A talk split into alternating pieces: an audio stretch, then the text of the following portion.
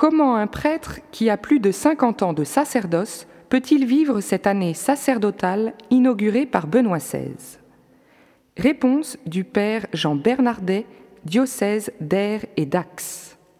Le mot sacerdoce désigne l'un des trois principaux aspects de la grâce du sacrement de baptême, les deux autres étant des vocations, et les grâces d'état correspondantes, de prophète et de roi. Il est bon de rappeler cela avant tout. Mais cette année sacerdotale, inaugurée par Benoît XVI le jour de la fête du Sacré-Cœur, concerne le ministère presbytéral, l'un des services destinés à assurer dans l'Église catholique à tous les fidèles l'entretien et le développement de leur vie spirituelle de disciples de Jésus-Christ. Le sacerdoce dont nous parlons donc est le sacerdoce ministériel des prêtres ordonnés sacramentellement. Vous dites 50 ans de sacerdoce?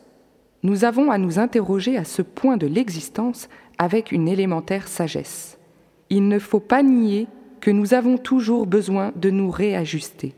Ce n'est pas parce que l'on est prêtre depuis 50 ans ou plus, parce que l'on a fêté un beau jubilé, que nous ne devons pas nous méfier de la routine, de l'usure, de l'encrassement des fausses pistes.